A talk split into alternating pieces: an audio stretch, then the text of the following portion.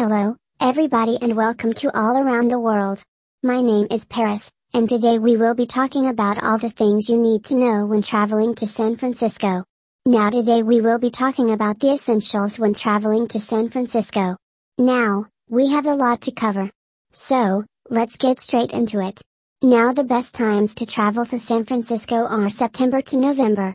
Believe it or not, those are some of the city's warmest times. If you are more into chilly weather then you would want to travel between December and February. Now when traveling to San Francisco the weather can be quite unpredictable.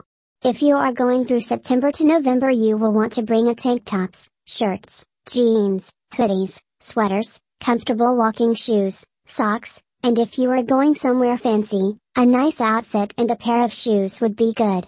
If you are traveling between December and February, make sure to pack thick jackets, layers of different clothing items and an umbrella. Alright, we all know the iconic Golden Gate Bridge is a must to see when visiting. It is a great place for photos, you take a tour bus to get there. The California Academy of Sciences is a really cool place to see. It has fun exhibits to see with younger kids.